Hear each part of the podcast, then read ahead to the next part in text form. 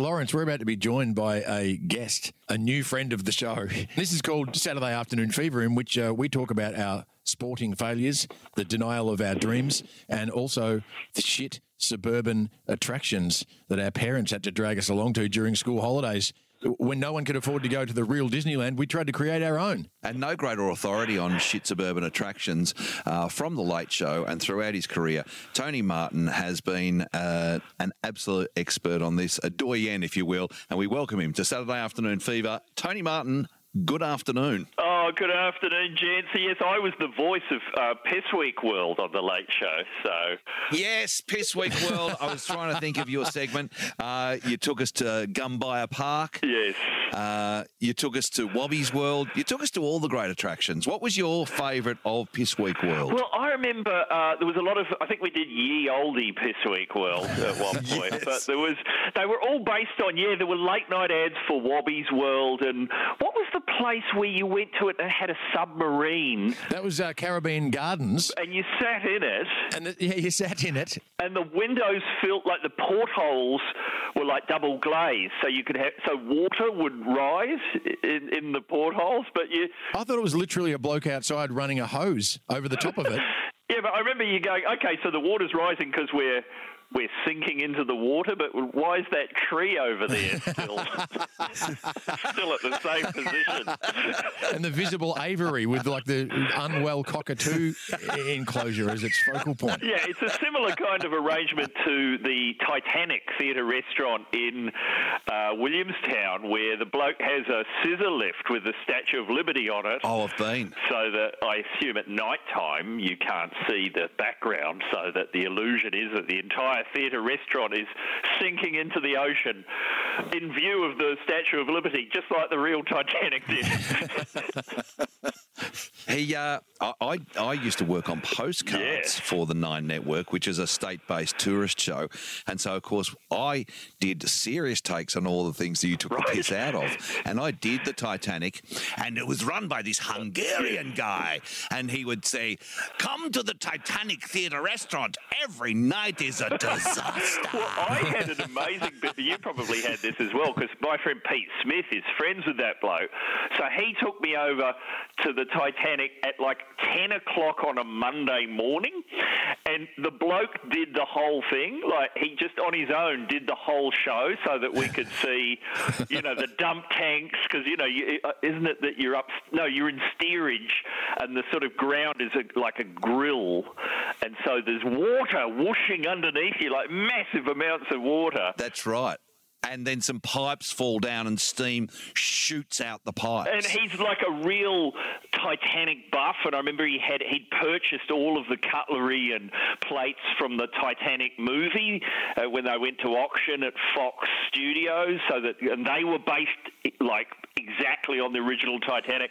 So I always remember he we're standing upstairs. It's ten o'clock on a Monday morning, and he's standing there saying to me and Pete, "This is the most authentic, one hundred percent authentic Titanic experience." And while he's saying that to me, he's wearing a life raft that's normally worn by three waiters, like round their waist. So there's like Fred Flintstone style, their legs come out the bottom so they can paddle their way across the restaurant. But he's just wearing it on his own. It used to be nowadays the rich man's folly is you know going into outer space as we've seen Jeffrey Bezos and and Elon Musk attempt. But the rich man's folly used to be local attractions that were terrible for tourists. And you know, and it, you mentioned the Caribbean Gardens with the submarine. That's true. Uh, the Caribbean Gardens also had a jungle cruise. They had various fiberglass Oh. elephants and kangaroos, and it was a mixture of animals that you'd never ever otherwise see in the same Yes. environment, in the same habitat. But he didn't care, and for, for what was it, two dollars fifty, you got to go on a world tour of these uh, fiberglass, sun drenched, uh, sort of sun damaged natives, so to speak. Oh shit! Wow. And are we going to do we? This is are we staying to Melbourne or are we including uh, Kryal Castle in Ballarat? Please go go Oh, for it. No, we can go. Kryal Castle. I, I, of all the ones that you have mentioned and studied, Tony, that's a place that I never went, and I always longed to go there. And my parents like, one day we'll go to Kryal Castle. It's still there and it's still operating. If you want to tell the fans of Saturday Afternoon Fever exactly what it Well, is. it's a giant medieval castle that's been constructed, you know, at some expense by a man whose name is Keith Ryall, which is why it's called Kryal. and I never went there in its sort of heyday, but then I think there was a brief kind of flurry of interest a few years ago when Game of Thrones was really big, and you could go there and stay there. It's also a motel, so you can sort of stay in the dungeons. And we went there in the middle of the day, and we got there just. I remember someone going, "Oh, you've missed the jousting show by half an hour." So it had all oh. finished, and I just remember seeing the first thing I saw was an actor in full medieval gear on a mobile phone walking around like just screaming at someone furiously. And I, I liked. I remember thinking, I wonder if that's his agent. He's like, "Mate, I thought you could get me Sovereign Hill. What am I doing here?" they did the full jousting, and then they used to drag people out and and flog them as well. Buxom wenches aplenty.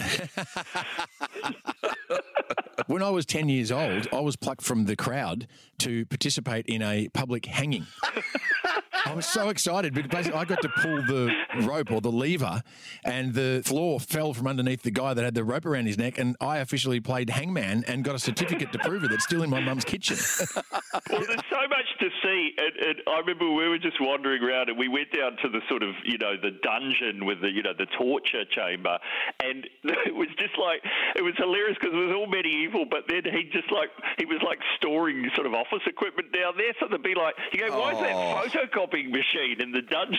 and then the best thing, the very best thing in all of Kryal Castle was this notice board downstairs where he'd laminated all of these articles from the local paper detailing his ongoing battles with the council over planning permission. what I also remember about going there, this was maybe 10 or 12 years ago, there was a poster up for next weekend. Uh, INXS, we're going to be playing. no, no way. Presumably was like JD Fortune. and we were just, I think, I remember it was the early days of Twitter, and I had this, like a big success on Twitter with a hashtag INXS at Kryal.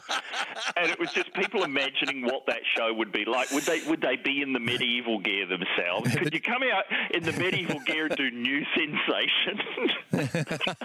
In chainmail or a suit of armour. People were suggesting what songs it would be doing, like "Never Cleave Us in Twain." dear, oh dear. Oh. Just a little bit down the Western Highway to chilly Ballarat, another theme park, if you will, or historical village, the famous Sovereign Hill. Now, Sovereign Hill really did excel. Uh, It was ahead of its time in terms of, you know, uh, a theme park for us, set in the gold rush of the 1850s.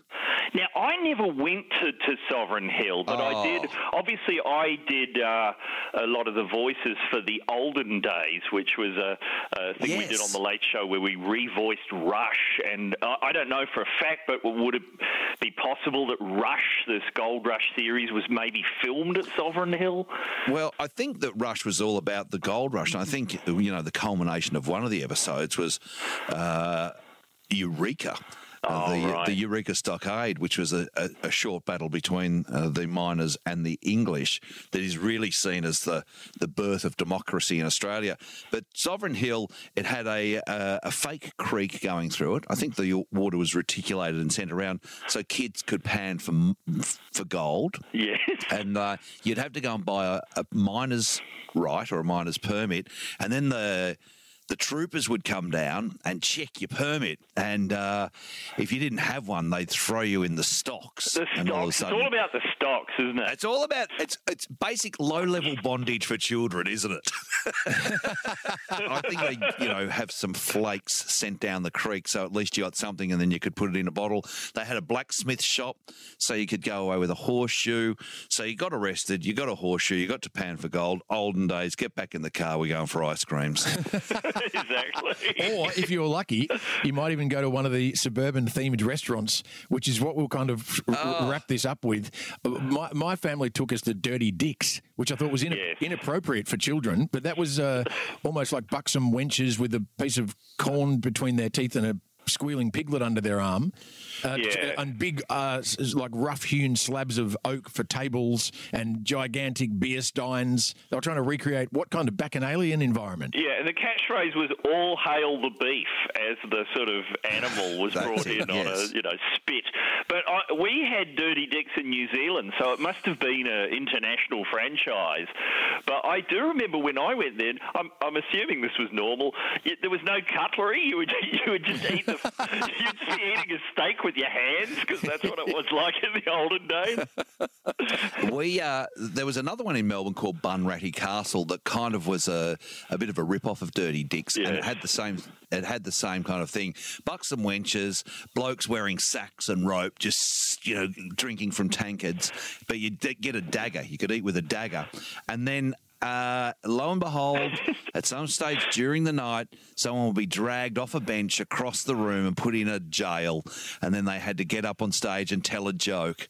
And it's like, okay, here we go, low level bondage again. That's what the theatre restaurant is. That must have And been, was that must have been what we wanted.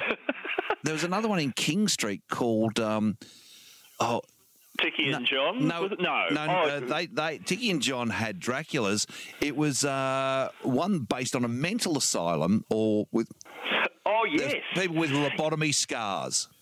Yes, the. Because I always remember when I moved to Melbourne, there were 32 of these, and I think we're now down to just the Titanic and uh, Witches and Britches. The loony bin. but the one you're talking about might have. Uh, the loony bin. Imagine doing that now. You'd have to be crazy to work there, but it helps. yeah.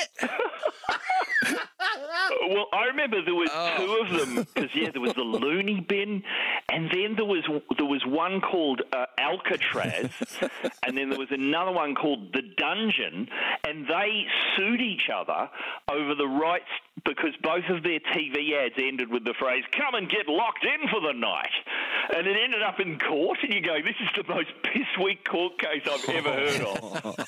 the waiting staff were crossed with uh, mental patients, zombies, and people who had lobotomies. So there was a bit of dragging your back foot, uh, some scar work, some tongue in lower lip gear, and uh, you know, do you want a beer? It's like, why is this something I want to pay for? That's right. the right. piece de resistance, who's he play for? Hey, The piece de resistance, uh, Tony, for me was the cuckoo in the Dandenongs. Well, the cuckoo, I think, was the first. Uh, I only know about this because I wrote and directed an episode of. Um, of Upper Middle Bogan that was set at Smorgies.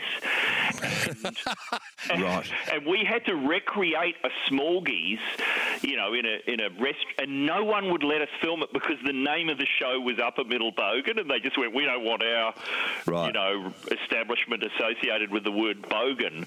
So in the end, it was really tough finding a location. Like no one would let us film there, and so we recreated a Smorgies in a pub in, uh, I think in Keilor, and because it had bluestone walls, we went, oh, this isn't what Smorgies look like. So we adopted the look of the cuckoo, which was, you know, Lederhosen and, you know, Chevy Chase in European Vacation doing Bavarian. the dance, that kind of look. and we, and I remember we, so we did a bit of research, and I think the cuckoo was the first smorgasbord in, in, in Australia or maybe in Victoria, one of those. Yeah, it, it was very famous. You know, it was a place where your par- parents would go, you know, for a big night out or the mayoral ball or whatever. And again, on postcards, I did the full expose on the cuckoo. And yeah, big smorgasbord, of course, you know, smorgasbord or any of those all you can eat is gone because of COVID, completely shut down because of the sanitary nature of it. Built on a Bavarian style, uh, both inside and out. Uh, famously, the guy who originally owned the cuckoo, uh, and this is true crime, disappeared. That's right, yes. Yes, he was kidnapped and never found. Wow. And I'd like to think it was there's footage comes to light and it's like two people dressed as werewolves from Witches in Britches running off him. It was named the Cuckoo because it replicated a cuckoo clock. Right. Yes, Uh, that's right. And they they also used to have that yodeling show where they'd tinkle bells and they'd give audience members or clientele a different bell each that would have a different tone to it, and they'd point to you at different times when it was your part Little- of the melody. The to, little cowbells. yeah, to rattle your bell. Uh, that was in the midst of the yodeling show. That was their that was their big their big closing piece. The punchline for my uh, show on or my piece on postcards was I go through the whole thing, interview the chef, interview the owner, talk about the the floor show, and they get to the end where they're doing the diddle-diddle-ling, diddle-diddle-ling, diddle-diddle-ling, diddle-diddle-ling, and they they're panning across. Everyone's in Lederhosen. There I am in Lederhosen with the smallest of bells, and I go, and that's all we got time for. As if as if to say. I've got a small penis. Oh. That's still the closer of your show reel to this day. Mate, you're a legend. We thank you for oh, your time. thanks. Wow, what a trip down all you can eat memory lane that was. Cheers. Oh, what a treat. Uh, before we go, Tony Martin, Yes. any interest in AFL football whatsoever? I don't understand anything about it, um, and I, for the last for six years now, I've done a radio show with Jonathan Brown, and and he just stares at me like an alien. You know, it's like how do you not know anything about football? Especially since Jonathan discovered that as a child, I lived. Our next door neighbour was the most famous All Black of all time, man called Colin Pine Tree Meads, and he was. Although we lived in the country, so next door was like a mile and a half away. But technically, it's like living next. to Who's like uh, Gary Ablett or someone? It would be like having Yep. him as your neighbour. and so, yeah, some people are just sports illiterate, and it doesn't make any sense. Like you know, I don't, I don't know how to play the grand piano. I, it's like I, if I try and watch anything to do with sports, it's like I'm listening to something in German. I just don't understand anything about it. It's very strange. Right. It's like a, it's like a blind spot of, of some kind. you've got, you've got a. You're a victim, first of all, and you've got an undiagnosed illness that they Exactly. haven't. But also, I, because of growing up in New Zealand in the 70s, it was compulsory to play rugby. And, you know, you would inevitably be playing against other 10 year olds from like Samoa, Tonga, and large Maori guys who are like just enormous at the age of nine. Pine trees.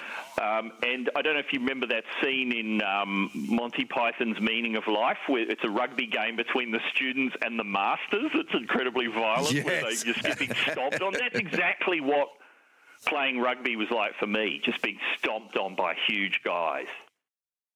Well, that's where it all started. Might Your aversion to sport, but thank, thankfully, you've uh, you've channeled your your talents into comedy and art, and uh, we thank you for being a part of the show today. Thanks, guys. I feel like I've contributed nothing to the sporting section, I'm afraid. Sorry. No, neither have we. We're all nostalgia. nice work. Thank you very much, Tony Martin. What an absolute pleasure, Matt. If you haven't checked out Tony Martin's Sizzletown, it is an amazing podcast about radio and the radio brilliant, industry. Sizzletown, and uh, it is he's assistant top line Pots and comedy, and equal I highly genius. recommend It's the it. world's only late night talkback podcast, which is funny because that's not possible. I'm sure that all the fans of Get This that Tony Martin previously created with Ed Kavalee will all be across it. Why wouldn't you? In fact, I'll put my mask on and say, Get into Sizzletown. Fantastic. Why am I doing that like Shane Bourne? Fantastic. I love Sizzletown. Do you know, I'd love to call into Sizzletown. Some of the greatest vocal gymnastics you'll ever hear, and uh, mega laughs, a mega unique concept, and it's amazing. Check out Tony Martin's Sizzletown. Okay. well, I've got Maury here, uh, the great Maurie Fields from Beyond the Grave, and uh, I'll tell you a ripper. Uh, children's joke. Uh, so here we go. Why?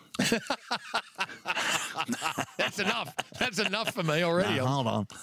Why? Why, Matthew, are dogs' noses cold? I don't know why our dog's nose is cold.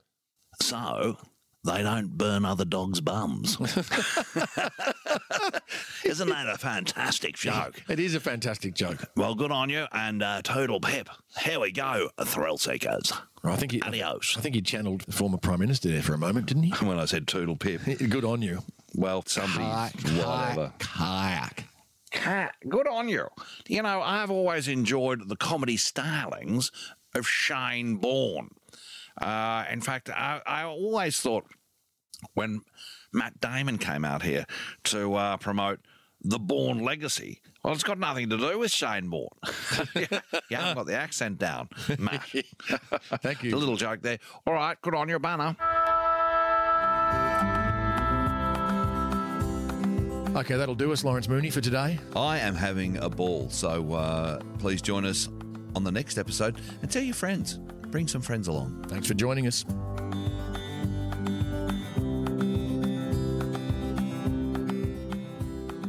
Okay, if you haven't given us a rate and review, now's the time. We're counting on you.